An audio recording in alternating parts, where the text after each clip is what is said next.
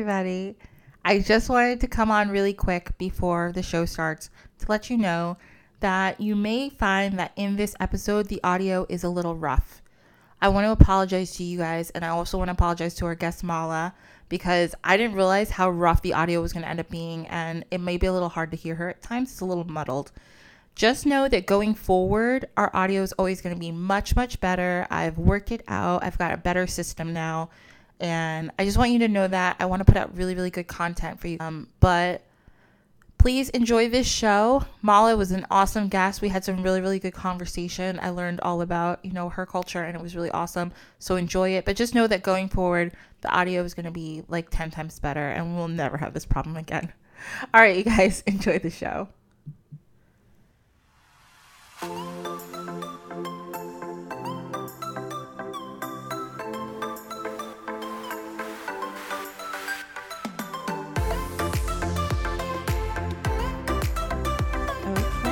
So, welcome everybody to Dine with the Divine. I'm your host, Ashley, and together we're going to be exploring the magical, the mystical, everything in between. So, here on today's episode, we're chilling here in the Caribbean. We might go to Asia, and we're going to clear up some misconceptions about a goddess who has some very interesting jewelry choices. So, hi everybody, thanks so much for joining us again for another week. I hope your week's going great, and if it's not, I hope it gets better. So I'm really excited to introduce today's guest. Today we have Mala. She's Indo-Caribbean Hindu spiritual practitioner and a Shakta. Did I say that right, Mala? Yes, you did. Okay. Who is devoted to the goddess. She has She combines over twenty plus years of mental health experience as a licensed clinical psychotherapist, life coach, and practitioner of the Madrasi and Tantric Hindu traditions. She is a practitioner of Pujarin. Oh, practicing Pujarin, yes. Oh, practicing Pujarin. I apologize for that. That channels as a means of connecting to her higher self to provide guidance and support to others. Her connection to her spiritual guides provides access to ancestors and past lives. Mala has shared this insight and guidance throughout her life and with those who seek to work with her. So thank you so much, Mala, for participating in this and coming on the show. This is so exciting. Thank you for having me. I'm really excited to do this. Awesome. Okay, so we're going to start at the very beginning. So, and this is all going to bleed into everything else we talk about. So there's a lot of stuff like that people would like. I just read your biography, and people are going to read this and say, wow, not everybody, obviously a lot of people probably know things more than me, but this is also to educate myself. Okay. Can you tell me a little, well, first let's start here. Can you tell me a little bit of what brought you to like a spiritual path and kind of being more involved in your own spiritual life, like your own spiritual journey? Oh, that is such a loaded question. I'm like, how long do we have? So I will give you the, the Cliff Notes version. I come from a really spiritual family. I have one of those individuals who my the earliest I can actually remember meditating was around seven years old. Mm. I started meditating from then because be, prior to that, I had to learn the hard way that not everybody sees things that aren't here. Mm-hmm. Not everybody knows things that aren't here. I want to say the first time I ever saw someone who was dead was when my grandfather died, and I was three at the time. Um, and I couldn't understand why when, and this was back home in Guyana, South America, couldn't understand why, like, he was in this, in back home, so in Guyana, they put them in ice, right? Okay. Um, mm-hmm. Or ice over them to preserve the body. It's a tropical country. Yeah. But then when I looked through the window, I could see him standing outside. Mm-hmm. And I was like, what's he doing here and doing there at the same time? I thought it was normal. Actually, I thought it was yeah. normal to see things or hear things. So I grew up thinking this is totally okay. This is me. I do have a very spiritual family. Mm-hmm. Um, they gave us access. So they gave us access to individuals who taught us mantras and prayers and, and the beginning of meditation. A lot of my devotion actually came from my grandma. My okay. grandma was very devoted to the goddess, and she came when I was about ten years old. And after that, it was like she kind of just threw me into it, and it was like, okay, this is how you pray. This is mm-hmm. why we pray. This is what devotion looks like. And I was one of those individuals who was always seeking and and learning, trying to learn, right? Mm-hmm. Um, and I started actually with my meditation. I started, I think I was about like maybe ten, nine or ten, when the first time I realized that I could actually see myself leave my body. mm. and, and move through my house. As a kid, I would like run through the house, and I, I started seeing these things, and I couldn't understand why I was moving through a house or why I would walk down the steps and nobody could see me. So a lot of my spiritual journey, actually, it felt really organic, I guess, mm-hmm. if that makes sense. Yes. And I just kept searching. I kept searching and looking and stumbling and realizing later on in life that most of my family knew. Mm-hmm. Um, they told me I had imaginary friends, mm-hmm. which is beautiful because, you know, you grow up thinking you're crazy, which is probably why I became a therapist. Makes sense. Totally. It's so funny. So I think that because people of color, especially if you immigrated from this country, and I guess this isn't everybody, so I can't, I guess, I don't know who I can include in this statement, but like, I know, yeah, like, so my dad is from Ghana, and I always grew up hearing like stories about supernatural experiences and things like that.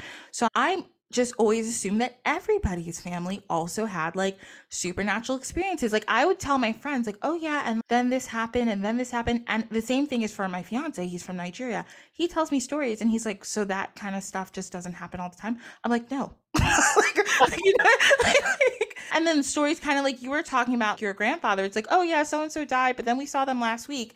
So this is a A story that I always tell everybody is about how my grandma had lunch with this guy who was actually dead. And I just heard this story when I was little and thought it was normal. They're like, yeah, sometimes ghosts come and you eat dinner with them. And everyone's like, that's weird. And I'm like, really? I know. And, and what's even crazier is like trying to navigate that now. Like, for instance, even with like my kids, both my kids have the same gift, mm-hmm. right? My brother, sister, they all have the same gift. Their kids have the very similar gifts. So trying to navigate with like my ten-year-old, things like, hey, so why aren't you using the bathroom at the school? There's a girl screaming in there. So you're going to get a U T I because you don't want to go to that bathroom um, because there's a dead girl screaming in the bathroom. I'm like, two things. One, don't tell your friends because you're going to lose them. And this is the age you don't want to lose them. And two, I will have to roll up at the school and go investigate the bathroom. Right? So, I mean, there's certain things that we, I mean, I'll be honest. I feel like if we were still back home, It, and even when we're among our own people, and when I say own people, I mean Trinidadians, uh, Guyanese, mm-hmm. even a lot of times the Africans, and I see sometimes Southern Baptists vibe yeah, really well, yeah. right? I feel like it's normalized, and I feel very like okay to be myself, mm-hmm. okay to be like, so you know, your grandfather's here. Did you yeah. do this recently? Like that feels like it just flows. Yeah. Uh, but when I'm part of like more of my Western world, I find myself having to. Okay, bring that part of myself down, and this very unauthentic version of myself mm-hmm. has to come out, right? My husband calls it code switching. Yes, right? That's exactly what it is. He's like, you have to code switch in this moment because how else would I get to where I am? Like I'm a, I consider myself a successful licensed clinical social worker. I have these amazing companies and staff who most of them don't even know what I'm capable of doing. They just know I'm a great kick-ass therapist, and I work with people who've gone through trauma, and my name is on their check, right? Yes. So we sort of have to live this other life where our spirituality is bottled up. Yes. Um, right? And and it, the crazy thing happens is I realized, you know, I'm going to be forty-four this year. Okay. I realized this year, as I hit when I hit forty, I realized that I all of a sudden I developed this, well, I don't give a fuck anymore. I stopped yes. pretending that I don't see stuff. Mm-hmm. I stopped pretending that I don't hear things. Mm-hmm. And the more I embraced my my gifts, my natural born gifts, the more that shit just came. Yes. Now I can just go anywhere mm-hmm. without hearing, seeing something. Someone, grandmother comes, shows up and be like, oh, can you tell her this? No, I'm not going to tell her that. I'm trying to finish my dinner. Mm-hmm. Um, you know, stand down for five seconds. Let me go do this. Right? But I think I think that's the part that I actually love about being Indo-Caribbean. Mm. I, and, and not to say that the Western civilization, Western people don't have a rich history in and of themselves, but mm-hmm. I'm super proud of my Caribbean ancestry. I am mm-hmm. super proud of the fact that my, my Indian ancestry, you know, our, our trek as indentured servants from India to Guyana, where many of us ended up Guyana, Trinidad, mm-hmm. um, Jamaica. Yeah, yeah. We find our people everywhere. Mm-hmm. But I, I think I think that's the beautiful thing about our culture, right? The spiritual aspect and how normal it feels in like the Caribbean countries mm. and then come here. Yes, yes. Oh God, so many things to say about that. There's, so I find, especially in the United States, and like, I do a lot of work with like people dying and stuff. So there's such a lack of ritual.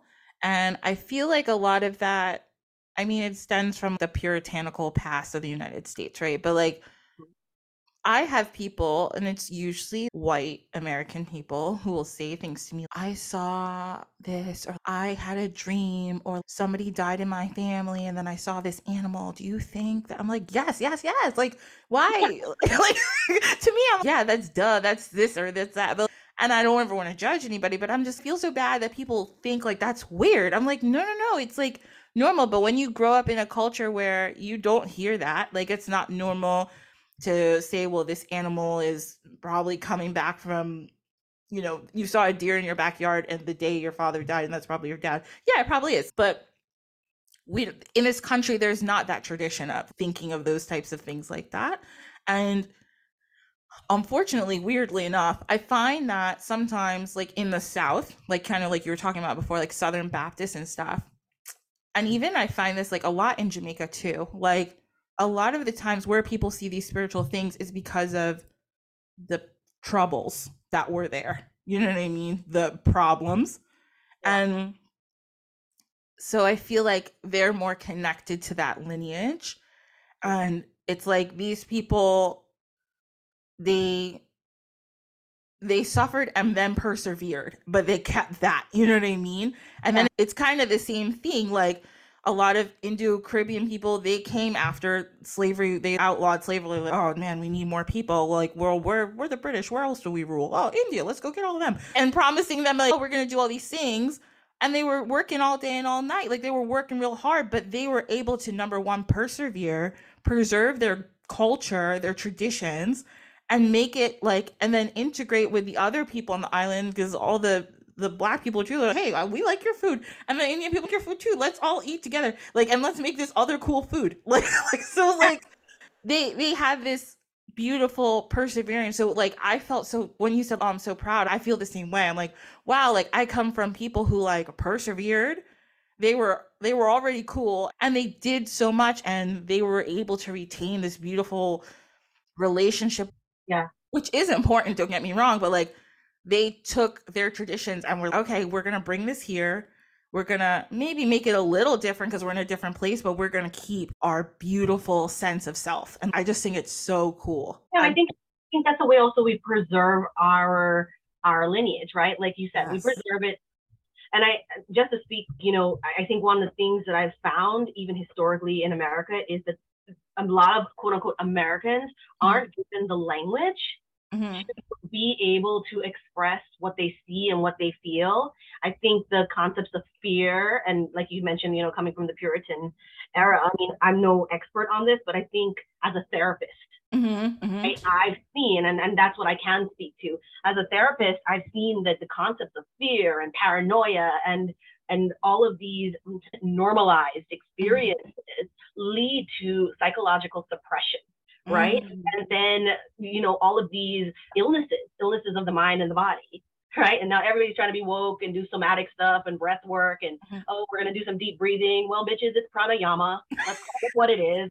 But everybody's going to come up with a new name for it. And, you know, you know, make shit up as they go along. Because for some reason, everybody thinks Tantra is only about sex, but it's way more than that. We're getting to it, girl, because I have a lot of questions. But I, I will say, just to speak to the fact that I've seen that over the years. I've, I've been I've been in mental health for over twenty years. Mm-hmm. I've seen the impact of not having, you know, the language to really express what you see and what's going on. I mean, I worked in psychiatric hospitals. I've seen individuals come in where they weren't psychiatric. Mm. It was something definitely amiss in Denmark, but it was more spiritual. And, mm-hmm. I, and unfortunately, our system doesn't have the language to give life to that. Like, you know, they could definitely codify being gay first mm-hmm. and say that's a disease, but they couldn't find the goddamn language to say that, okay, it's actually okay if children might have what we call in the West Indies a light shadow, mm-hmm. to be able to see something that's not there. Let's not tell them they're crazy. Yeah. Let's not pathologize it and make them feel like something's wrong with them and create a disease model. Instead, yeah. let's say, all right, well, so grandma does come and visit you, but you're mm-hmm. going to tell grandma that she can't sit around right now because you got to go take a nap. Yes. Um, and, and, and really putting, like helping them to internalize that there's nothing wrong with them. Because I think a lot of disease comes from that. And, and I see it personally because my specialization is adolescent children, families, okay, right? Yeah. I see the beginning of life. And I see where we start to really fuck up our kids and our families mm-hmm. by not giving them the space or the, the foundation, the language to normalize so many things that get normalized in the Caribbean. Yeah, yeah, yeah. Oh, that's so, oh my God, that everything you said is true. I just, I feel that so hard because it's like, there's so many spiritual experiences, especially as a person of color, a first generation American person, that I may have, but like my parents never said it was weird. I'd be like, oh, I had this dream and I felt like God was everywhere around me. And, I, and my parents were like, oh, that's great. It was never, oh, that's bad. Or, it's scary. I was like, they were like, that's, that's great that you're feeling this presence. I used to say, sometimes I go to church and I feel like the presence of God. And I don't know. And my dad's like, that's it. That's great. That's fantastic. Nobody ever demonized it to me. So when I feel like, and I never shared it with my friends because my dad specifically was like, do not tell white people. Sorry, white people, I'm not trying to insult you. But my dad used to say to me, don't tell white people that you feel this way. They're going to think you're crazy. And I was like, okay. But like, I've also kind of, you, I've always been a little bit connected. So I would see things, I would say, especially like my grandmother who I never met, but I have this relationship with her that is insane. And I would tell my mom all, and I still do. I tell my mom like, oh, grandma said this, or like, I felt grandma. And my mom would never be, oh no, that's wrong. Or she would be, oh, she would cry half the time. My grandma died when my mom was ten. So she would get so emotional, or she would just be happy to hear from her. So I, that was my next thing I was going to talk to you about, because for you as a clinician, what do you separate, especially with younger kids, right? Like what separates for you a spiritual experience versus an actual, maybe there's an issue that needs to be, you know, dealt with, with however, therapy, medication, whatever you think. What does it look like for you when you see that? Well, the instances where it has occurred in mm-hmm. my, so I'll tell you a story. I, I get called in and of course, as a therapist, we assess. You assess, you assess, you assess. That's what you do the entire time. You're always assessing. Mm-hmm. Assessment starts from the first conversation, and so does like the whole treatment planning and even discharge planning. Yeah. We're always thinking two steps ahead. We're always assessing. And I was called to work with a young lady whom they were reporting she had split cutting. They thought that, you know, she might have some early onset schizophrenia. She was having a little bit of psychosis, very alienating herself. There was just a lot going on in, in the home. So I went in to work with her initially. The first time I went, went in, I started talking to the mom, and I always assess for spirituality. Why? Mm-hmm. Those are great coping skills. Yes, yes. Oh, girl, um, yes. So I look at, okay, what is the family attached to? What does the system look like? The community look like? And then what does the system within the house look like? And what are your spiritual beliefs, if any? Mm-hmm. Right? And then mom started talking about, oh, we had to stop. She couldn't get her communion. Like she was kind of going on about this, and I dig a little deeper. I'm, I start to look at, were there any deaths? Because I have mm-hmm. to do grief, right? Maybe grief happened. Maybe the youth was molested. Maybe, you know, we kind of got to go through all these things to find trauma if there was trauma, right? Yes, yes. So there's a reason something is happening. And I start to do that because I always rule out medical first. Okay. I'm a medical social worker. I always look, first of all, what's going on in your body. Yes. Um, before I start looking in your mind, because things like, for instance, diabetes, if your sugar is not under control, your blood sugar is not under control, it can present with psychosis. Yes, uh, yes, yeah. Lyme disease can present with psychosis. So mm-hmm. it's like a U T I, you know, can present with, present with psychosis. Yeah. Mm-hmm. You know, I worked in, I was the clinical director of a nursing home, social work, nursing home, yeah. social work department in a nursing home. And yeah, when those U T Is were raging, oh my God, wow. Let me tell you. Like, was popping off in the, the arts room. Everybody was talking to somebody. God bless their souls, but I, I would be running to the charts. U T I? Is there a U T I in here? Because yes. I know psychosis last week. But with this particular young lady, so to go back to my story, forgive mm-hmm. me, I have a P H D. I like to be all over the place. I'm unmedicated. No, all good for me. So this particular young lady, by the third session, I think by the second or third session, we made our way upstairs because her mom mm-hmm. said she's always screaming in her room, always like, you know, bananas in pajamas. Um, so we went upstairs, we're sitting there because I do a lot of my therapy in the community. Okay. I need to go into the spaces and places where the issues are occurring because people can come into my office and they can lie all they want to Tuesday. Mm-hmm. Curl up in their house. Ain't nobody able to lie to you. Absolutely. You see the mucky muck they're living in. Yes. And you have to be, you see their raw self. Mm-hmm. You know, and, and if you go from a place of respect and honor, like mm-hmm. the honor and what they are and where they're at, people will open up. They yes. will build them beings. Made my way up this young lady's steps into her room. And Lord, let me tell you, walked into the room and grandma was in the mirror. Mm. I looked around the room and I'm like, oh, I, I didn't tell them your dead grandmother in the mirror. They had told me that the grandmother had passed. The youth was like very close to the grandmother. Lo and behold, I find out the entire bedroom set belonged to the grandmother. Including ah. the rosary that somehow miraculously had like tied around the child's neck one night. Ooh. And I'm all like, right. I'm like, okay. I'm mm. like, first of all, I was like, here's what we're going to do. I was like, we're going to ask for the exit. You know, I, mm. I, I always assess for the parents and the family spiritual belief system, right? Yeah. I start the youth with, you know, she read her Bible. We found a psalm. I mean, I'm a practicing Hindu.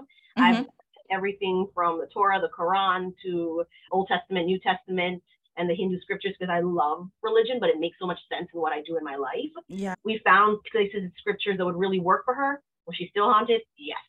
Went back to mom and I was like, hey, listen, when did the furniture come?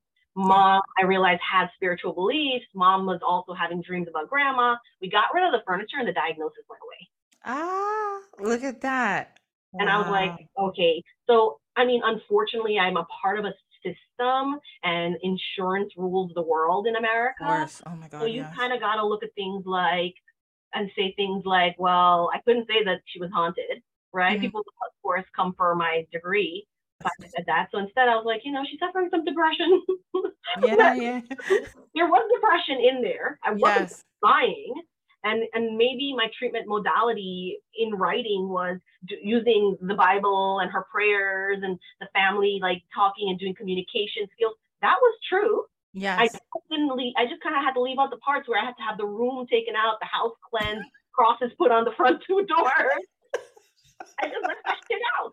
Yes. Um, Because it didn't make sense for this family, right? Yeah. But I, I see it a lot. I'll see people say things like, oh, this is this is schizophrenia. No, I had one other young lady, she saw numbers.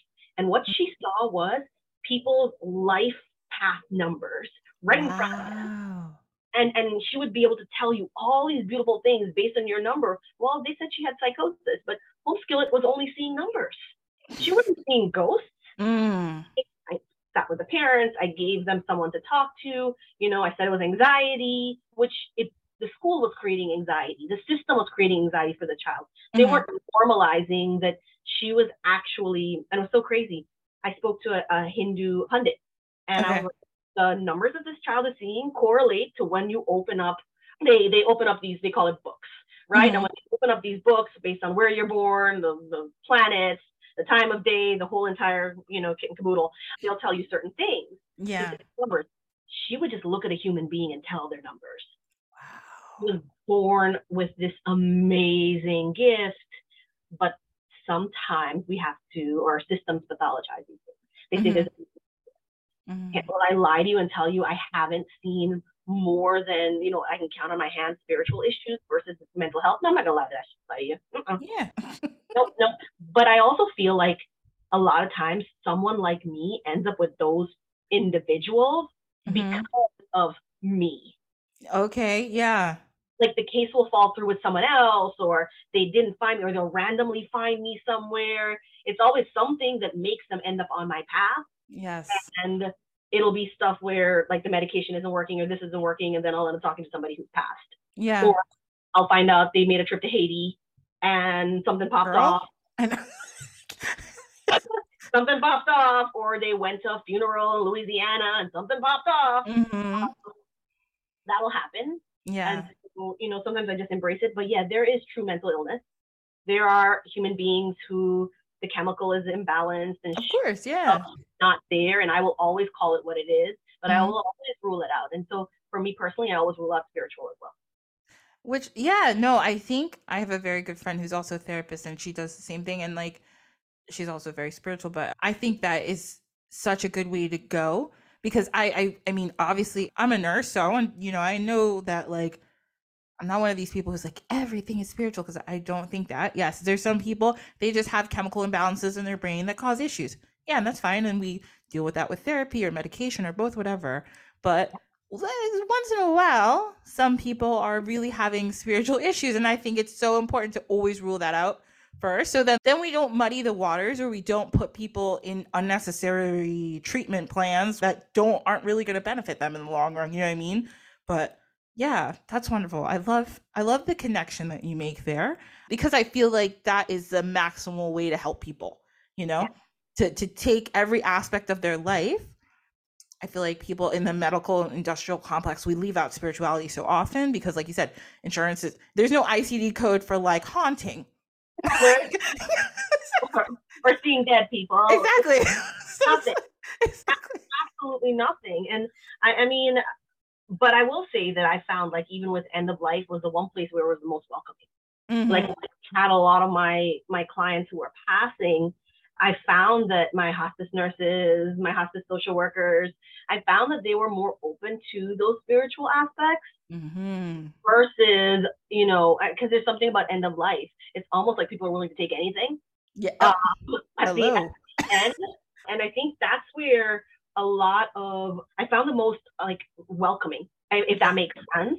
Yes. In terms of, regardless of where they were, like where they were in terms of like ethnicity or race or spirituality, something about when you're about to meet your maker or not meet your maker, whatever people may believe, mm-hmm. all of a sudden, like people are willing to like believe anything. Ah, yes. In, in that moment, because fear and, you know, trauma and all these other beautiful things like the rage, their ugly little face. But I got lost. What are we talking about again? Girl, don't worry. We're just we're just chatting. But all right. So you know what? Actually, this is a good part where what we're going to do next is we're going to talk about food, and then we're going to get to more stuff that you brought up. And I have to bring that up again because we're going to go to another. OK, oh, I'm babbling. Let's talk about the food. OK, so. So I try to pick a dish for every episode, and today's dish, because we got Mala and her beautiful Indo-Caribbean Guyanese self here, I was like, OK, let me try to pick a dish that like we all. Like something technical. And I was like, I'm not doing something technical. Let's do something easy that we all know. So we got some curry goat. I mean, some people may not like goat. I do. Do you like goat? Actually, I became a vegetarian. Oh gosh, you're a vegetarian. I'm sorry. I, I ended up, it's something that people a lot of times don't understand or don't, it's a side effect of meditation. Mm-hmm. Start to meditate and lift your vibration. Mm-hmm. Something happens where your physical body starts mm-hmm. to say, nope, nope. Uh-uh, that makes sense. I can't consume that. But I mean, I'm a part of a culture where, you know, goat is pet the pot for us Christmas morning. Mm. Um, you know, so goat is a big part. We do it when somebody's like a child is born, go get a goat. Um, yeah, yeah. Somebody's getting married, get three goats. Why not? Get a goat for every occasion. I love it. It's like very common, especially since we're Hindus. We don't do we don't do beef. Yeah, uh, and then a lot of Hindus don't do pork as well. Oh, okay. Um, so goat is really our go-to besides like chicken or duck. Yeah, yeah, yeah. Um, and the occasional lamb. Mm-hmm, mm-hmm. I'm getting hungry and I'm a vegetarian. That's fun. So, okay, you know what I dish I should have picked? And you will probably know the name of this dish because I don't remember it. It's like chickpeas with like, in like a spicy situation. I'm not sure the name of this. Is it chana? Yes, chana. Yep, chana, chana's a good one, but you know what's an even better one? Mm-hmm. Cook-up rice. Cook-up rice. Have you ever had cook-up rice? No, I don't think I've ever had cook-up rice. So cook-up rice actually comes from the villages. It comes from the very beginning for many of us. Because what happened is, so cook-up rice, you're you're going to know exactly what it is once I tell you what it is. Okay. There's one big-ass stein pot. Yes. You throw inside of it greens, black-eyed peas, any kind of meat and fish you got. Okay, rice. Girl, yep. Like everything gets thrown into this one pot and they cook it outside, mm-hmm. right? And it's very, very common. Anybody who is from like the Caribbean, a lot of us have this one. It's just like, a, it looks like the, in the South, they're jambalaya. Yeah, yeah, yeah. Okay. I know what you're talking about now. Yeah. I and so cook-up rice is actually a staple that came from, or, or a product, I should say, a product of our indentured servitude. Yes. Why? Okay. How? Because they were so poor. When they got to where they got to, some people had potatoes, some people had black eye, some people had chana, which mm-hmm. is the beans. People had like a handful of rice, some greens. They would throw all of that into the one pot and everybody ate. regardless yes. of what you had. Somebody might have had a chicken, somebody had some fish. They throw all that into one pot with spices and everybody got to eat. And that is actually, when I think about it a lot of times, that is really like symbolic of who we are as a people. Mm-hmm. Cook-up rice, when you think about it, yeah, right? We're a little bit of everything, but everybody gets to eat. And I think that's what's helped us as a people survive through indentured servitude, right? Because yeah. indentured, indentured servitude is slavery. That, yeah, it's the same thing, basically. It really It just is. like sounds better, but it's no better, guys. It's no better. It's just as bad. You're still going through these horrible, horrible things. Like I hear stories that my mom and even my mother-in-law will tell about, like there were places where even when they were born, you couldn't go because the British soldiers were systematically raping the Indian women. No. Girl. And that, so, and the men couldn't do anything about it. And when they tried to rage against it, what did they do? They took the Black Africans in Guyana and the Indians and they pit us against each other. Yes. And if they divided us, then we wouldn't be able to conquer them. And so we finally figured it out, made yeah. our cook-up rice. We all sat down. We're like, you guys, we both hate the British. So why are we fighting with each other? Let's all get together and kick their asses out the country. Exactly. So we can fight among ourselves for the next God knows how many years, right? Exactly. But that's the reality of it. Like, and I think that's one of the beautiful things about like the Indo-Caribbean culture. One of the things that I learned was, I, and I used to ask my mom and them this a lot when I was younger, like, so who celebrated Diwali and who celebrated all the Hindu holidays and who celebrated Easter? Because my mom's like, oh, it's Easter time. I'm like, we're Hindus. Yeah. Like, why are we celebrating Easter? Oh, it's Eid. It's after Ramadan. Why are we? And she's like, but Guyana was like that. In your village, you could have a Muslim family, a Christian family, a Hindu family. Everybody celebrated everybody's holiday. Yes. And cook-up rice was the one thing that all of us make, regardless of faith, mm-hmm. regardless of, because it meant the whole village could survive. Community. That's how a lot of these communities, like, especially, you know, in places like we're talking about Guyana and different parts of the Caribbean, that's how we all got through it, was because we all just fed each other, because we're like, we're all tired, man. We're all going through it. So like, let's, and then we, those communities, they take, they take care of each other. Don't get me wrong. It's not like everything's perfect, but like there is cook-up rice is like such a beautiful example, like you're saying, just of community and people just being like, all right, we got, like, girl, you got some potatoes, I got some beans, let's figure this shit out. Really what it was. And it's, it's so funny because when I was growing up, I hated cook-up rice, right? Mm. I used to tell my grandmother, you just throw everything your hand a touch inside. Mm. Go into the fridge and if your hand touch it, yeah. it made its way into the pot. I said to her, how can chicken and fish exist in the same pot? And why is it outside instead of on the stove, right? Yes. But it wasn't until years later, you know, as an adult, I realized how important that one thing is, because people would come together to cook it, first of mm-hmm. all, and nobody was poor at that moment. Because think yeah, about yeah. it, everybody could contribute.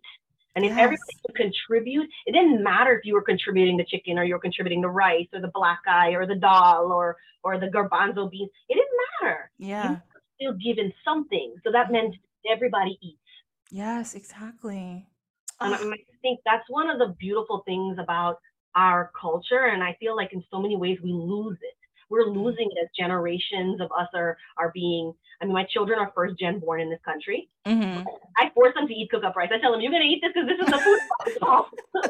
Of yes. I'm like, you can eat this shit and you're going to be happy.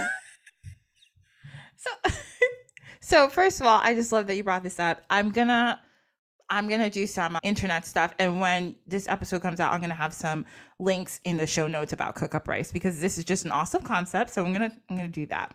So, oh my God, thanks so much for telling us about that, Mala. So, okay. So this is a part of the show where I plug myself.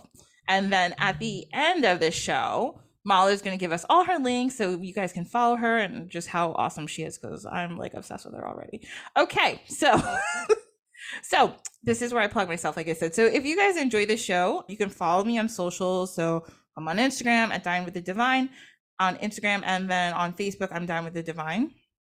And if you really like the show, you can subscribe, you can like, you can give us a rating on whatever platform you listen to it on. And if you have any questions, comments, constructive critiques, feel free to email me at dinewiththedivinepod at gmail dot com. So like I said, at the end, we're going to talk all Mala stuff and get all her information. So just stay tuned. We're going to get it. So, all right. The next part of the show, I like to call it tea time because I like to do a little educational thing. And so I picked some stuff. All right, let me start with a very short story. When I was younger, I used to love this website called BeliefNet. So I also am like very obsessed with religion. That's why I'm doing this podcast. I'm like obsessed with religion and culture and stuff like that. And on BeliefNet, you got to read about all these different religions. It was a very well-researched site. I don't even know if it's still on. I should check. But anyway, I always used to read about Hinduism, that like Hinduism is really confusing for everybody who's not Hindu. They're like, they're like, if you're Hindu, it makes perfect sense. And it's like, and if you're not, you probably won't get it. Like, so don't worry about it. So like, I used to read this and it used to drive me nuts because I was like, I really tried to like, I was like, no, I'm going to understand it. Like, and I, the thing is, I have a basic understanding, but, and even on this website, they'd be like, even if you have a basic understanding, you're probably wrong. So just don't worry about it. Everything you think you know, you actually don't. And the only people who get it are usually people who are just Hindu. So I'm like, okay, that's fine. I'm just going to give up. But at the same time, we have Mala here. So I'm going to ask her some questions about a couple of different things. So the first thing we, I, I was like, let me pick a subject. The first subject I wanted to pick was like Kundalini Yoga. After I picked that, I went down this rabbit hole and I was like, what, what, what? There's so much going on. And it's so interesting. Okay. First, you mentioned this before. When I was reading about Kundalini Yoga, they were also talking about tantric, tantric yoga. And I am one of those terrible people who also thought tantric yoga was just about sex because that's all I ever heard. I don't know anything about tantric yoga. I just heard people like, oh, it's sexual yoga. And I was like, okay, like that's fine, whatever. But um, tantric yoga, from what I've read, and you correct me if I'm wrong, it is, and Kundalini Yoga have to do with the goddess. And is the goddess Durga? Is that the goddess we're referring to? It depends. Okay. See, that's what I'm talking about. here's here's here's my disclaimer. So my big disclaimer is, one, I only know what I know, and I don't know what I don't know. Yeah, right? That's okay. Yeah. So I never will profess that I am some expert on on Kundalini Yoga or Tantra. All I know is what I've practiced and what yeah. it's done for me, what I've been raised in. So even when you said about like Hinduism, I'm like, yo, the Indians like in from India will totally be like, this heifer don't know what the hell she's talking about. I only know, I, I mean, I have some aspects of it. Like I, I'm pretty, I consider myself pretty well read. Mm-hmm. Uh, I studied Hinduism. I looked at the text. I did it as a scholar, right? I looked at all that beautiful stuff and I learned about all the different sects of, you know, Hinduism. But I'll break it down the simplest way I can possibly tell you. Mm-hmm. Most Hinduism is part of this, like there's like these main gods, mm-hmm. Shiva, Vishnu, Krishna, like, and when you yes. have these main ones, they have their own people, their own belief systems, their own way of looking at everything. They yeah. define everything on earth, right? Mm-hmm. For me personally, I'm a Shakta. And so what mm-hmm. that is, it means is that in my universe, it's the goddess first and then all of them came, right? Okay, yeah, yeah. See her as a consort to them. I see her as the the, the whole, you know, the whole shebang. She's it mm-hmm. for me, and I refer to her as Adi Parashakti. The, okay. the you know the that's the one who I am devoted to. So okay. whenever I want to speak about Tantra or you know Kundalini or even yoga, my experience is very specific to being a Shakta. It's very specific to the goddess.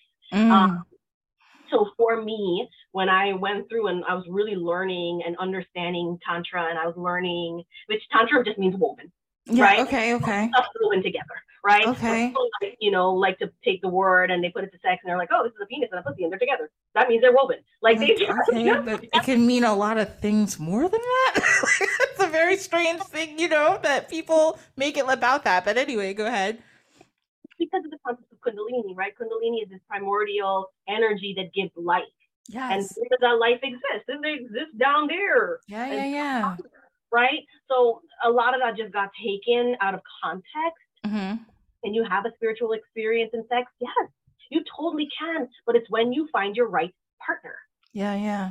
Find the right partner then that's when, you know, you can go through that practice, because it's a, it literally feels like a spiritual experience when you find the right partner. It's not mm-hmm. trying out a bunch of partners and, you know, you know, it, introducing the Kama Sutra into there. No, that's actually not what it is. Mm-hmm. So for me, when I started really looking at, you know, Kundalini Yoga and the chakras, which they're not called chakras, they're chakras.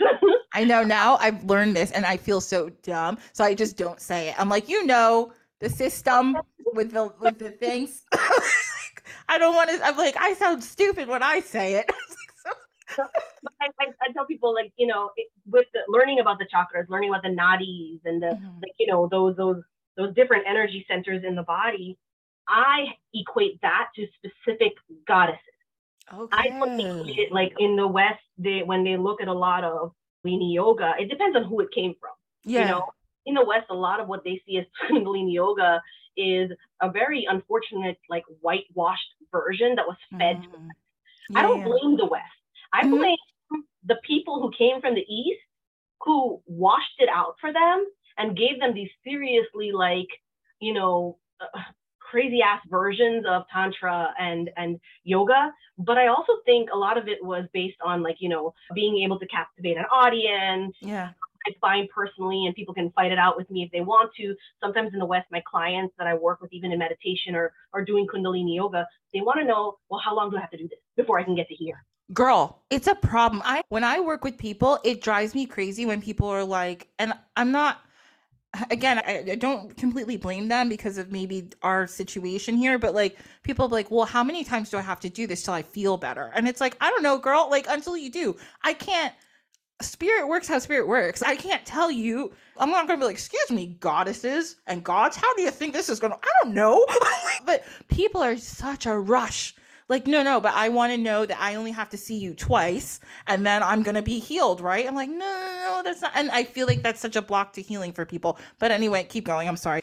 Similar to psychotherapy. People come to me and they're like, so how many sessions do I need until I'm no longer like suicidal? I'm like thinking in my head, bitch. Not God.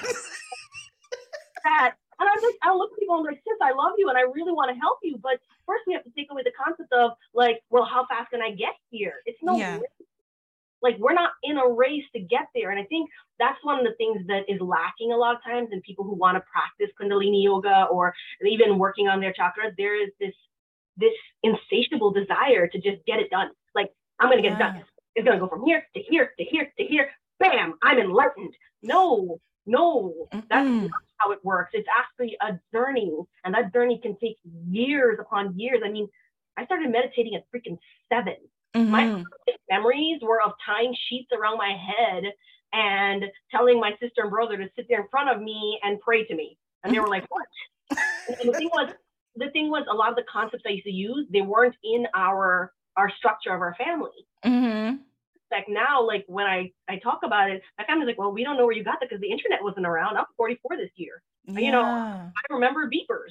Like yes. I was there at the birth of the internet, actually. I, I flipped the switch. Yeah. But I tell people, like, there w- I had to go to like Irvington Library to learn things. Yeah. Irvington Library didn't have oh, yes. Right? So I did that work, and that's what, you know, that was a slow progress. It took me years to learn this, and I'll meet people and be like, so, so how long should I work on this chakra? I don't know, until it feels good. What, what, what do you want me to tell you? Like, I'll, I'll walk you through this place to get mm-hmm. here. But I mean, for me, when it comes to Tantra and looking at that goddess, so there are these beautiful goddesses. They're called the Das Mahavidyas. Okay. There's ten Mahavidyas, ten very specific goddesses. Mm-hmm. And it's like, you know, Kali is one of them, mm-hmm. which, you know, Kali tends to scare the shit out of most people. Oh, yeah, um, yeah. Most of them don't even know her, like her forms and her names. They just completely, I cannot tell you how many times I'll go onto some, like some of these Wiccan or other platforms. I'm not just saying Wiccan, but like other platforms. Mm-hmm. Like, create Kali statue. And I'm like, my dudes, like, but do you understand, like, you uh, actually ask the question, like, to understand what you're doing. And I'll sometimes engage for shits and giggles and mm-hmm. be like, well, I can tell, I can talk about this, and then they'll ghost me. Because the mm-hmm. reality is they only want what Google's going to give them. Yes. They don't actually want to learn the the the the, the version that we are taught. Mm-hmm. the, sort of like that, that, I hate to say it, but that authentic version we're brought up with, the things that aren't in books, they don't want to learn that. Yeah, yeah, yeah. They want to learn what they can Google because they think that's going to get them from like one to a hundred really, really quickly. But mm-hmm. I didn't earn my master's degree like as soon as I finished high school. Yeah. I had to get there and I had to do like, you know, two thousand and something hours or whatever the hell it was. I can't even remember to get my L C S W. Yeah. I had to study to get here. It, it didn't happen overnight, but I feel like even when people look at things like Tantra and, and, and meditation, Kundalini, it's kind of like this big rush to get to the end. Yes. Because everybody wants to feel enlightened, but most people don't even have a fucking clue what enlightened feels like. Yeah. They, they don't, because the goal, the reality is if you were, all your chakras were open, bitches, you wouldn't be alive anymore. You, that's not, that's not how it works. You I won't know. Be able to be here. Certain ones, when they open, you lose so many things. Like, like I, I can only speak to myself. Mm-hmm. The more meditation I did over the years, I lost the ability to do certain things. Like I can't go to certain places anymore. Mm-hmm. I can't eat certain things anymore. Mm-hmm. I, I meditate like three to four times a day to maintain my energy. I have to put up certain yantras on this vessel to be able to go from here to here. Yeah, yeah. You know, I did an event this morning, and when I did the event, there was so much energy in there, and there was a very conflicting energy that came in. All the stuff fell on top of my candle.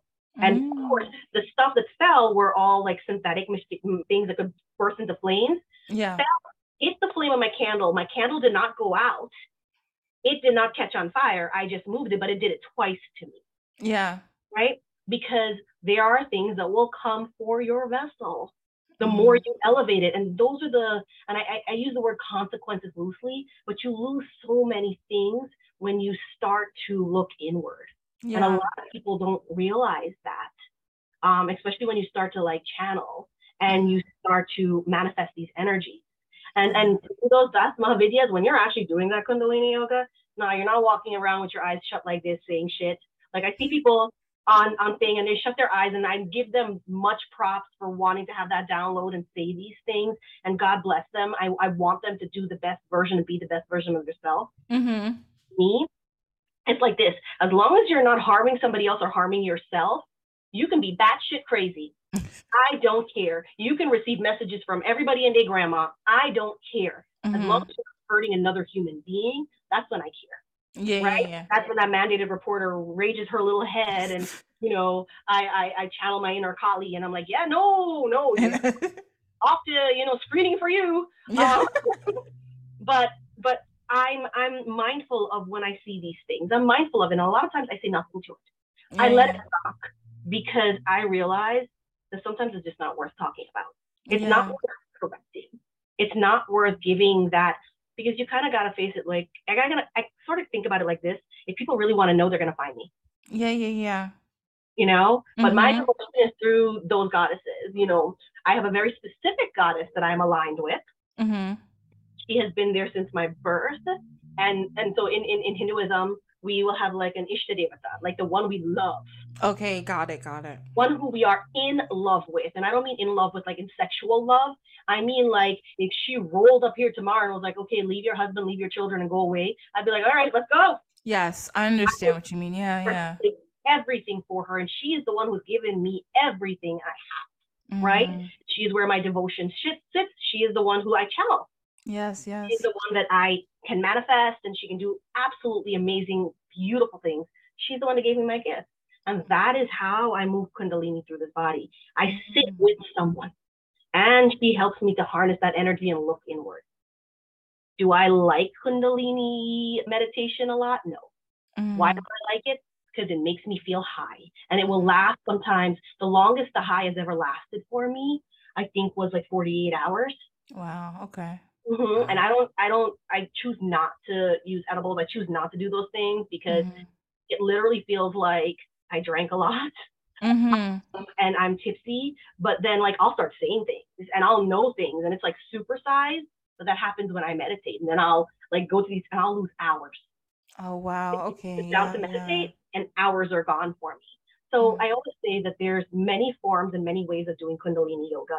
There are many forms and many ways of, of following the, you know, the Tantric ways and even being a Shakta. Mm-hmm. And I feel like at this point in my life, people are going to find what they need in the way that they need it for what works for them at where their soul is at, mm-hmm. um, their spirit is at. So I, I, I said, kind of always look at it that way. So when I see something that may not be actually correct, I always say to myself, because maybe they don't need the correct. And I'm bunny earing that because I know nobody can see me, but I'm bunny earing that. Like they don't maybe need the correct. And mm-hmm. if they do correct, I believe the universe is a way of giving it to you. It's like that, what's that concept? When a student is ready, the teacher will arrive. Yes, yes, yes, yes. I mean, wow. Again, this is my disclaimer. This is my personal opinion. People can choose to fight me over it. I'll tell them where I live. I have no problem taking off my earrings, getting some like, getting some Vaseline. And, you know, I mean, even though my husband says I'm too old to fight anymore, my back is not that good, but I will throw down if I have to. You do what you gotta do. Yeah, no, yeah. But you know what? I think it's valuable. Kind of like you said, there's like people who who bring the practices over and they kind of water them down or whatever to also make them profitable, right? Like people want to make money. So I kind of get it, but I also don't. And that's why I wanted to ask you about it. And not because, like you said, you're you're not an expert, but like one hundred percent, obviously I'm not. I just want to ask somebody who actually practices these things because I was like, I want to hear it from them, what it's really about. I can read. And that was part of the problem. When I started to read about this, I was like, I'm very confused. Like, I don't understand. At first, I was like, I thought it was one thing, but it's not. And I'm getting confused. I was like, you know what? I mean, this is what I want to talk to her about because she's a practicing it. And I want people to hear that. This is somebody who's practicing it and this is their experience. Now, I don't know. It's probably not every single person's experience, but to hear this is how you, how it makes sense for you. This is what the practice does for you. And I have heard many times like Kundalini Yoga is like not a joke. And I'm like, okay, but what's not a joke about it? Like what's going on? But now when you're explaining it, talking about like being enlightened and all these different things, I'm like, that makes sense. People don't realize, kind of like you said, like doing all this work changes you. Like you said, there's certain places you can't go, certain things you can't do. Like doing all this work is going to change you. And a lot of people in different spiritual spaces want spirituality to just be a magic thing. Fix it. Yeah. Fix it. They exactly. Want it, they want it to be like a magic potion. Yes. The, the reality is, and I always say this to people, you know, be careful what you wish for, mm, right? Girl. Be careful, be careful what you manifest, mm-hmm. right? Because there are always consequences to manifestation and people don't even realize that, like it, however you want to look at it. I mean, I, I look at people who do, and I've talked to many people who've done Kundalini Yoga. I'm always interested in, because I'll always be a scholar. I'm always interested in, well, how did you get there? Yeah, like, yeah. What was that path? Because I know what my path looks like, right? I found this amazing goddess who I've traveled with from birth after birth, and her and I have, she's taught me a lot of things. She's shown mm-hmm. me a lot of things. A lot of the stuff that I learned, I didn't learn from books. I learned from her telling me, right? Yes. But this is just my personal experience. And and I always say this to people, you can read a lot of stuff, but it's also important to talk to other people who might have that insight. Because the thing about Kundalini Yoga that people always say is dangerous is when you start to do the work, stuff does pop off. Like, yes, yeah. pop off, right? Mm-hmm, and these people mm-hmm. don't know. Like, it's like growing up in like Princeton and deciding that you're going to like walk seven o'clock at night down like a, like Roseville and Newark. Yeah. Hello. Holy shellfish. Like, holy shit, Batman. You, what you thought, because, you know, you did some Taekwondo for a few years, you don't be okay walking down the street at seven o'clock at night. Uh, I know. No, no, no, you're not going to be. And, and I think sometimes that's, that's what happens. But I also feel like a lot of people will do a lot of spiritual bypass. Oh, girl. I feel like this is a whole other podcast. I'm sorry. I know, girl. Don't worry, we'll be back to talk about this another time. It's me and you. Don't worry, but it's true. Ah, let me tell you, the the way people, and like we're gonna move on in a minute, but like she just keeps talking, Mala, girl. The way people like want to just be like, oh, I did a little, and okay, everybody, please. I'm not shitting on Reiki. Please don't, don't, don't say I am. I'm not. But the way people say, well, I did a little Reiki, so I guess I'm good now. I'm like, girl, I heard you had all this trauma in your childhood. Now you're telling me you went to two sessions of Reiki and you think you're fine? Okay, wait a week. Wait a week. People, mm, they just want to say, well, no, it's fine. I did a little bit of this. I did a okay. And I'm not saying it doesn't work, but I'm saying you have to, when you really start to, and this happens, I'm sure you see this in therapy too. And I think this is a lot of things sometimes people don't talk about that bothers me when people talk about therapy. You have to move through your trauma. You cannot just be like, well, I'm going to therapy. I know so many people say, well, I'm going, I'm going. Okay, but as soon as your therapist starts talking about your trauma, I want you to talk about it and move through it. Oh man, I don't think it's for me. What do you mean? That happens all the time. I, I get to see stuff and I'm like, oh, so when we stop like all the fluff and we got to like the real, real shit, you don't have time to make your appointment anymore. Hmm. I know. You you verbalize you want to do the work, but the work is hard. And the reality is, yes. Even when I had to work through my own trauma story and I had to work through my own stuff, yes. It took a lot of therapists for me to get there. Mm-hmm. It took a lot of coping skills for me to get there. It took a lot of understanding for me to be, you know, forty-three years old and be able to now look at like, you know, being molested, mm-hmm. uh, going through a rape, like being homeless and pregnant, living on the street. Like mm-hmm. I had to really look back at all of that and look at it with gratitude. And when yeah. I tell people I can look back at my life with gratitude, they're like, are you out of your fucking mind? And like, how do you look at those bad things happening to you, you know, as a child, or those bad things happening to you at like twenty, twenty-one years old with gratitude? And I tell them the same thing. Like, I've reached this place where I don't consider myself enlightened, but I consider myself informed. Yeah. Right. And as I have become more informed, I have realized, my realizations are that no, bitches, I don't want to redo this life again. Mm-hmm. I don't want to go down this path again. That whatever I had happened to this vessel in this birth, there's a good chance I did that shit to somebody else in another birth. And I mm-hmm. am paying for it in this lifetime. Mm-hmm. All right. Because I believe in reincarnation. I mm-hmm. believe that, you know, people do shit to other people and then you got to reap that shit. People think karma is instant. It's not always instant. Mm-hmm. It takes lifetimes before it comes back. And I accept for me, and this is personally, mm-hmm. I'm so passionate about it. You can tell. Um, I, I accept for me that the shit that has happened in my life are blessings. Mm-hmm, they mm-hmm. led me to be the woman I am today, and I wouldn't change it. Even the worst of the worst. I mean, I've gone through domestic violence. I will not change that for nobody. Mm. I realized that I have to look at those things with gratitude mm-hmm. and acceptance. I have no desire to walk this path again and do the same bullshit over and over again. Mm. I have no desire for enlightenment either. Yeah. And I tell people that all the time. Like, I meditate and they're like, oh, don't you want to get enlightened? Hell no. I don't want to be enlightened. I want to reach that point where I'm just good, good, mm-hmm. good. But I don't want to, I want to keep coming back. Yeah. Why? Because I like being the other. I like the feeling of spiritual energy. Yes, I like, yes. I like that relationship. I like human beings. Mm-hmm. I love humans.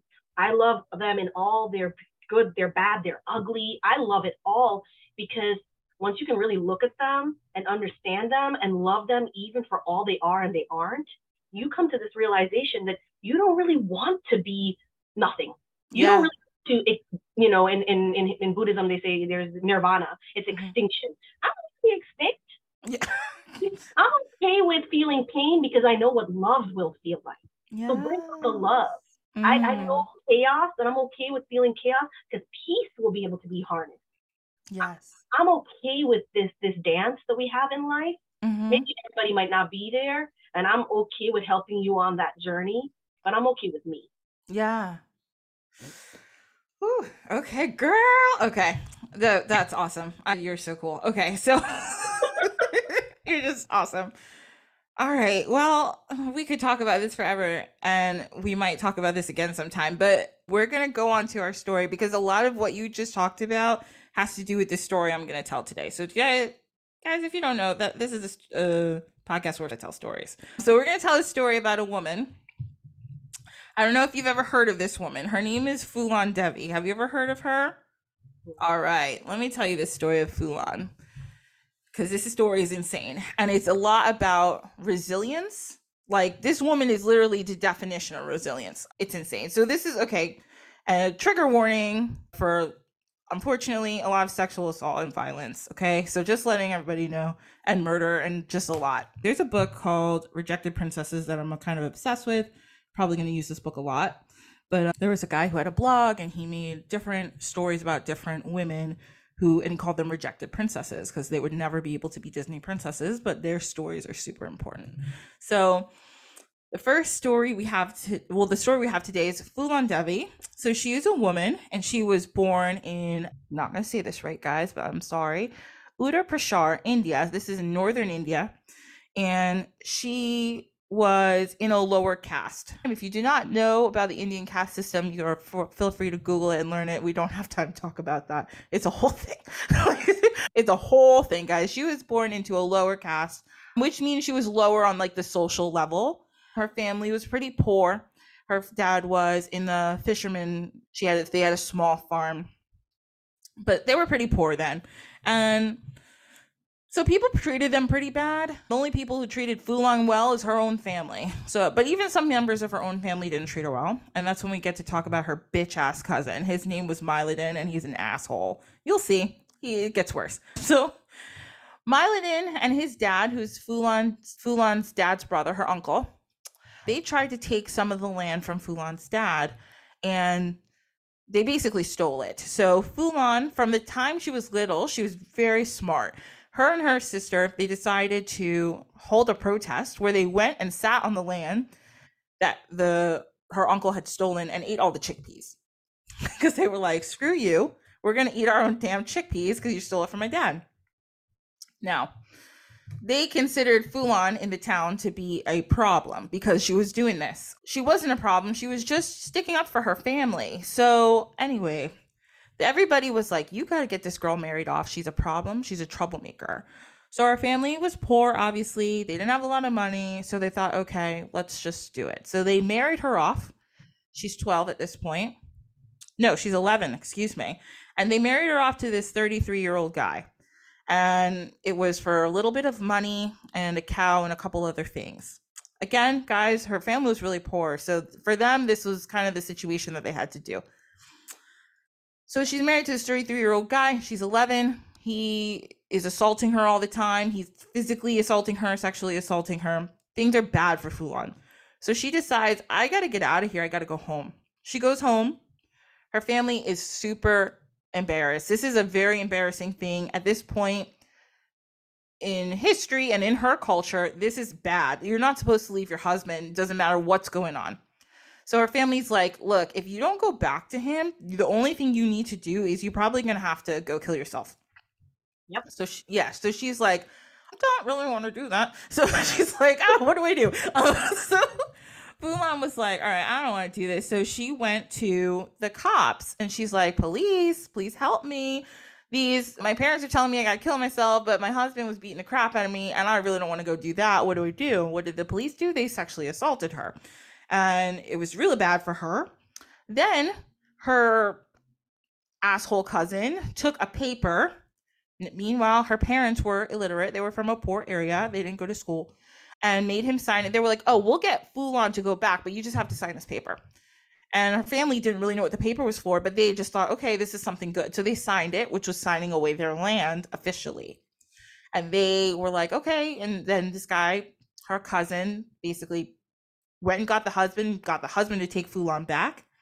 At this point, Phoolan's husband took a second wife. So now Phoolan's husband's treating her bad, and this other wife is treating her terribly. So now she's got two people beating the crap out of her, and she decides once again to leave because she can't do this anymore. So she gets back home, and her family again is like, Phoolan, girl, you've got to stop coming here. But she doesn't know what to do. And she remembers that it's her cousin who's the one who kind of is doing this to her. So she goes and she starts throwing rocks at him, and then he reports her to the police again. And the police are like, okay, well, we don't know what to do this time with this girl, she's a mess. So what does her cousin do? He's like, I'm gonna get her kidnapped. So he hires a bunch of thugs to kidnap Phoolan, and they do. And surprisingly, guys, this is the point of the story where things actually start to get a little better for Phoolan. So yeah, I know, it's like, ooh, it's been rough. Woman. Yeah, things start to get a little better. So she gets kidnapped by this group, And the guy who is second in command, his name is Vikram. We love Vikram. Vikram becomes actually really good friends with Phoolan, and he's like, girl, let me help you out here. These people are crazy. And she's like, okay. But they kept, they decided that the leader of the gang decided that he wanted to sexually assault Phoolan. And Vikram found out about this, and Vikram was not having anybody mess with his bestie. So he killed the leader of the gang. And Vikram goes to Phoolan and he's like, Phoolan, I killed that guy because he was going to try to mess with you. And also just want to let you know, I'm in love with you, but, but if you don't have those feelings for me, it's cool. I just want to tell you. And she's like, okay, Vikram, that's cool. Like, I don't have those feelings for you, but we can still be besties. And he's like, bet, it's great. So they like, so they become best friends and they become the leaders of the gang. So Phoolan, little Phoolan is running around here with Vikram and a bunch of these other dudes messing places up to the point where people were just so afraid of her. People thought she was the reincarnation of the goddess Durga because she was so fierce. If you guys look up Durga on the internet, you'll see a goddess who has ten arms, sometimes eight. She is, now I'm gonna get this a little wrong, so don't quote me, but her and Kali are like, one is reincarnation of the other. So they're somewhat similar, but not. They're different, but not. Okay. So just know that Durga is like a big mother of all. She's a fierce woman. And I also want to mention, because we talked, you talked about this before. We talk about Kali. Again, I'm no Kali scholar, but I remember I took a religion class in college and we learned about Kali. You know, you see her, she looks kind of scary. She's got her tongue usually stuck out. She's got a, a dead man's head in one of her arms and she wears a necklace of skulls. But Kali is also called Kali Ma because she's a mother. Because actually, if you think about it, she's so fierce because she's defending people. She's not just going out hurting anybody for no reason. Kali is the kind, she cares about her people. Just remember that. And that is the same situation with Durga. She cares about her people. Will she fuck you up if she needs to? Yeah. But it's because it's out of love. This is, these are two loving goddesses. Yeah. It's, like, it's out of love. She's like, oh, don't mess with my kids though, like, because I don't have time for that. Okay, so back to our story now. So Phoolan and Vikram are running around, you know, they're robbing trains, they're kidnapping people, but they're usually robbing the poor, I mean robbing the rich. Like, they're not just kidnapping anybody. Not that that's great, but I'm just saying that's what's going on. So Phoolan, in the meantime, she's like, oh, remember that ex-husband who I hate? Can we give him a visit? And Vikram's like, yup. So they go to the ex-husband and she ends up beating the crap out of him, and she actually mutilates his nether regions because she's like, how dare you. So then she keeps going and she goes to the police officers who decided that they were going to assault her when she tried to report her crime, and she kills one of them. So now, oh, the other thing, guys, I didn't mention that the police officers had done was that when she went home and she, after they assaulted her, they put out all over the village that Phoolan was a prostitute. So all these dudes kept coming to her house trying to solicit her services, to the point where she had to start walking around with a stick to beat men off, like, because they were bothering her so much. So that's another reason. So she goes and she kills one of these officers. And then again, so people thought she was literally the reincarnation of Durga and they were petrified of her. So word spread all the way to her stupid cousin Myladin. He found out that, like, ooh, people, you know, this is my image in my head. Myladin's walking down the road with his dumb ass and he sees two people talking and he hears Phoolan saying, he's like, excuse me, you're talking about Phoolan Devi? And they're like, boy, like, bam. They were like, bam, I'm telling you, I Phoolan, she's not playing any games. And if she said I just, this is my whole scene in my head. Somebody was like, I heard that they said your name and she's coming for you. Myladin is now scared. He's frightened. So when he finds out, like, Phoolan's around, he gets himself together. He puts on a bunch of rags and he walks over to Phoolan and he's like, Phoolan, I'm so sorry for, like, marrying you off to a rapist. Oh. And tries to give her, like, a little bit of money. And Phoolan was like, get the fuck away from me. So her family, the only reason Phoolan didn't kill him that day that she saw him was because Vikram, her bestie, and her family begged her not to. They're like, please don't kill him. Like, you just have to try and forgive him. So Phoolan was like, you know what? Fine. Because of you guys, I'm not going to kill him. So she walks away from that situation. And then at that point, she's like, you know who I think I am in love with? Vikram. And Vikram's like, oh, you like me? Great. She caught feelings. So her and Vikram get married and it's great. And everybody's super happy. And we love, we love Vikram. He's great. So, you know, he had so much respect for her and that's why we love him. So unfortunately, this is not the end of the story. There's a little bit more to go. So. So Phoolan was super happy with Vikram. Everything's okay. She kind of is like sly, like chilling out and from the gang. She's not doing so much gang stuff anymore. She's relaxed a little bit. But then one day in the middle of the night, Phoolan, she's getting ready for bed. Vikram's already asleep. She gets to go to sleep. She wakes up in the middle of the night. She hears some noise. Turns around. Somebody shot Vikram. Poor Vikram has died. Now, who shot Vikram? There's two members who are used to be in her gang, Sri Ram and Lala Ram. So they're two brothers, and they found out about Vikram killing the leader of the gang before, and that Phoolan and Vikram were at the head of the gang now. And they thought because that Phoolan and Vikram were in a lower caste than the two of them, they shouldn't be at the head of gang. So, and also they want to get revenge on Vikram. So they're like, we're going to shoot Vikram. Um, and Lala Ram then go and they kidnap Phoolan after they shot Vikram. Now, what they do is they blindfold Phoolan and they bring them back to their village. It's called Bemai. I hope I say this right, Bemai. And they sexually assault her for days and days and days, a whole bunch of people. They make her walk around this village naked in the middle of the day with wa- carrying water back and forth, kicking her, just treating her like absolute garbage. This goes on for a few weeks until there's an elderly priest in the village who sees all this happening and he helps Phoolan get away. So she runs into the woods, she flees. And in the meantime, Sri, Sri Ram and Lala Ram find out that this guy helped and they kill him. So then seven months later, a small group of people dressed as officers enter Bemai and they round up everybody in the town, all the men, and they tell them, attention, attention, Bemai. We are here to find Sri Ram and Lala Ram. And if y'all don't get him out here right now, I'm killing all y'all. So it's Phoolan. And people are shocked. They think Phoolan is dead because she was, you know, she got messed up. They think she's dead. No, she came back because she's never dying, guys. Like, she's out here. This woman, I'm telling you, when I say resilient, this woman is resilient. So she comes out and she's like, no, no, no, get them out here right now. So what, now you're wondering, where has she been for seven months? Oh, girl, she's been busy. She's been up and down small villages all over India, literally terrorizing bad people. Anybody she thought was bad or mean, she was just messing them up, beating them up, cutting off people's noses, castrating rapists. She was letting out women who were in some type of bad situation or being beaten by their husband. She was helping free them. This is what she's been doing the whole time.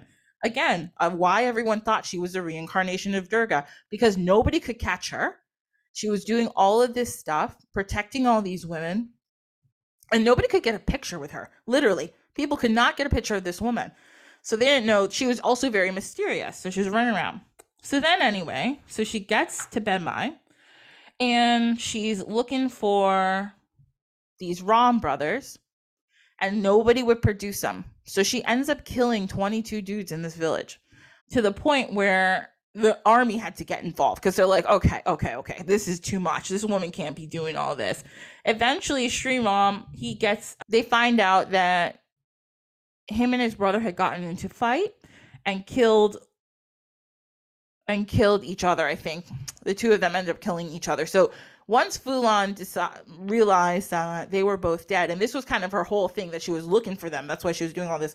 She negotiated her surrender, and she went to jail.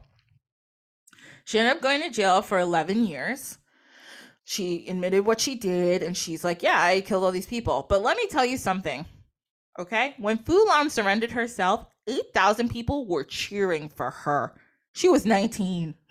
People, wow. yes, people were cheering like, this woman is out here, like, all this injustice. And yeah, it's bad what she did, don't get me wrong, you shouldn't probably murder people, but she experienced all this injustice and she was just trying to help other people and help herself. So she's doing the best she could for herself. All right, so she surrendered. Eleven years she was in jail. After she got out of jail, she was like, hmm, you know, I've had a lot of time to think about what I did, and I know it's wrong, but I've also had a lot of time to realize how bad it is for poor young women like me, and I don't think that's fair. I'm going to run for office. So she so she ran for public office. She became, I'm not sure if it's like, I think it's a representative of some type. Um, she became a representative of her area, and she won by a landslide. She decided to really speak out for young women and poor people in general. She did all this work to try to help all of them, and people loved her. After everything she did, people loved her. Like, she was one of the only people out here speaking out, like, this isn't okay, like, this is happening in all these villages, people are discarding these poor girls because they're poor, and that's not fair. Like, nobody decided to be born like this, they're just young girls. And guys, remember, this whole time Phoolan can't read, she's she never went to school, and she went through all this trauma, and she still accomplished so, so much.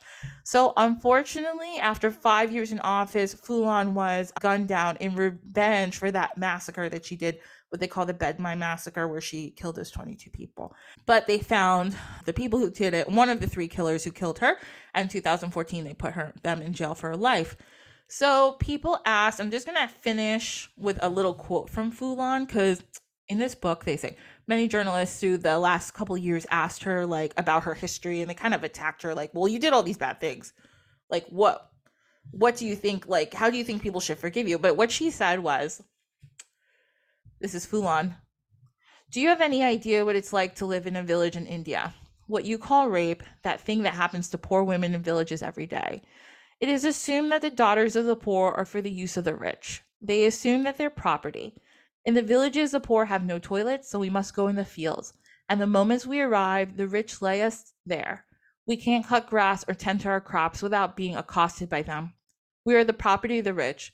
They won't let us live in peace. You'll never understand what kind of humiliation this is.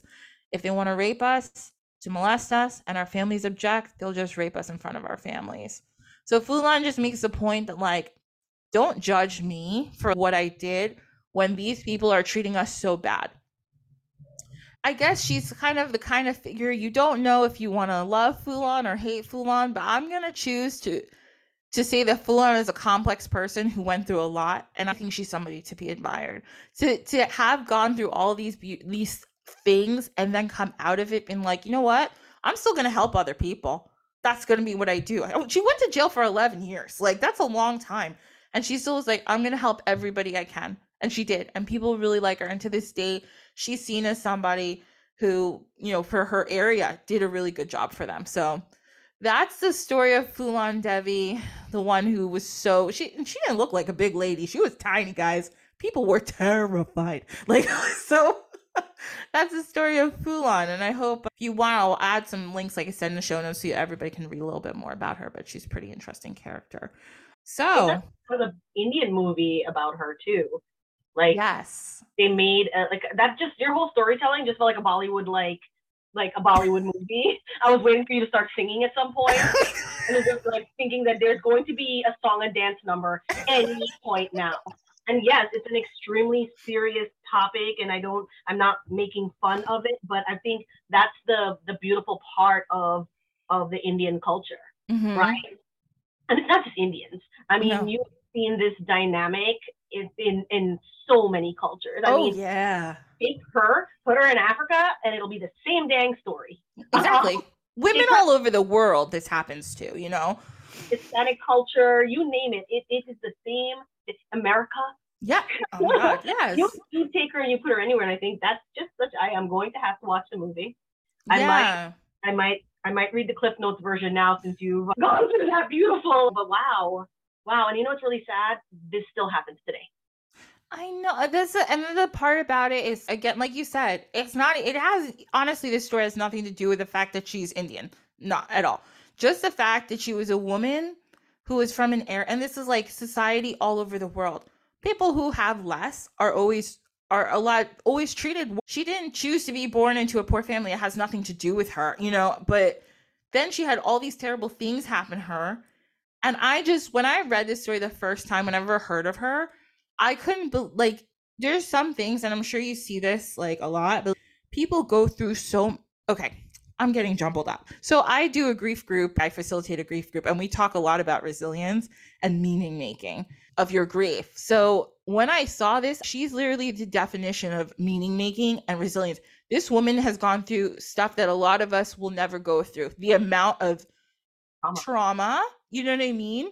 And this, I'm sure she wasn't going to therapy and everything, you know, she was just like dealing with this. And then also she killed people, which is also traumatic, even though she did it, but it's still a problem.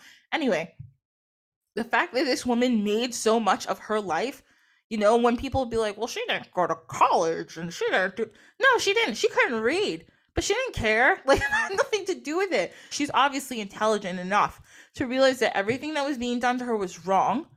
And I'm going to stand up for myself. And then she ended up standing up for other people. And I just think, what a beautiful person to not just think, oh my God, all these terrible things happened to me. No, she made meaning of her life no matter what. So I just, I love it.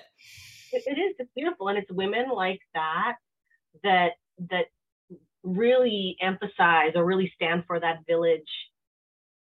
She's the village, right? Mm-hmm, mm-hmm. And, and what she did representing, you know, the, the specific caste in that, those lower castes in her village, is a testimony to what women continue to do throughout the world, right? And and everything always goes back to, and I hate to say it, but everything always goes back to my cook-up rice. Cook-up rice! And because it's messed up. Yes. And it doesn't make sense. And it's not going to be in some culinary book as perfection. Yes. You know? Just like we're not going to be in some book as, the, you know, they're not going to look at perfection and see our, our picture there. Um, mm-hmm. They're not going to see her picture there, but she is imperfectly perfect. Uh, and, hello. And the fact that she's she's done this, I mean, sadly, like I said, this is the story of many women, and this is the story that continues to ha- plague our universe. As long as there are penises and ignorance and, you know, women who support those penises to do these things, because mm-hmm. I'm not going to pretend I'm not going to pretend they're not females out there um, that, you know, support idiots. There are, there mm-hmm. are, we'll continue to have these things happen to our daughters and our sisters and, and men too, mm-hmm. right? I'm not going to take that away. There are males who are sexually molested, abused, and mm-hmm. powerful things happen. I mean, think of the amount of people that are trafficked. Oh, like, terrible. Terrible, terrible. But that was definitely a beautiful story. Thank you for sharing. No problem. And oh, quick note about the movie. So I think in two thousand four they made a movie, and she apparently did not like it. She saw, I saw an interview with her. She's like, I asked them to take four scenes out, and I think there were some of the scenes where she was being sexually assaulted, and she didn't want that on the screen, and they didn't take them out, and she was kind of upset about it. But she was like, I literally asked them to take out four scenes, and they didn't. So I actually hate this movie, and I don't think anyone should go see it.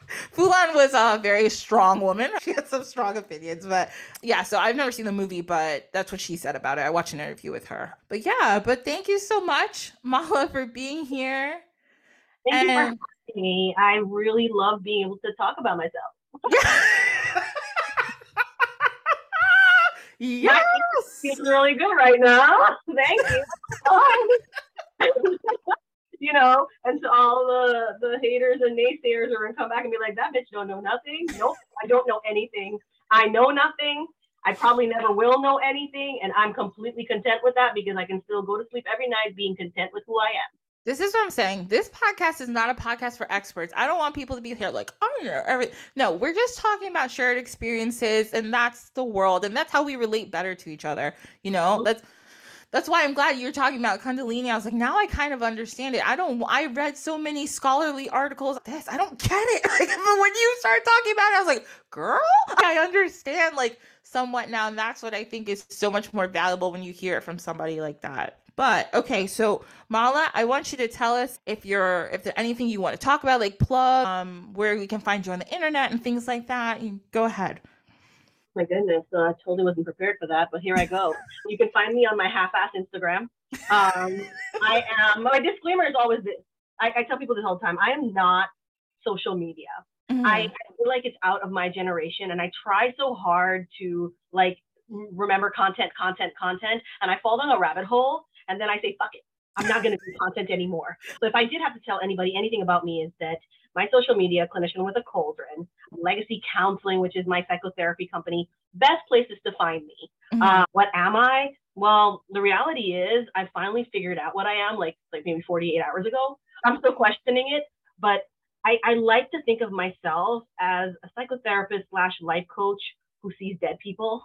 Mm-hmm. Um, your past lives, which I use all of that stuff to be able to kind of help you move forward.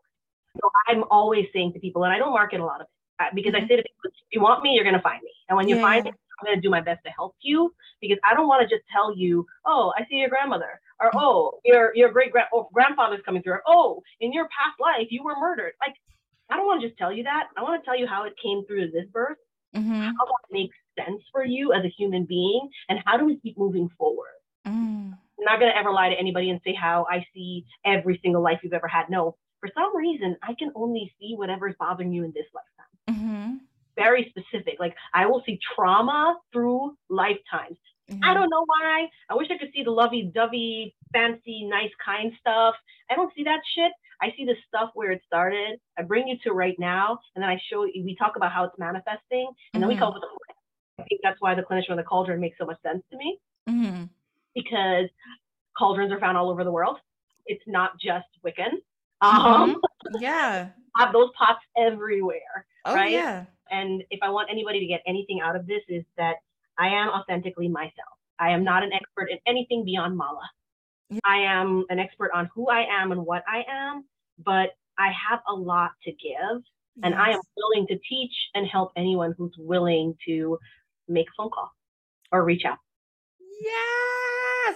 Okay, everybody. So I'm going to put all of Mala's information down, so you'll be able to find her, be able to visit her website. You'll be able to find her on her, as she said, half-ass Instagram, but we love a half-ass Instagram queen over here. So it's fine. And this has just been so fun. Thank you so much for talking and explaining oh. things.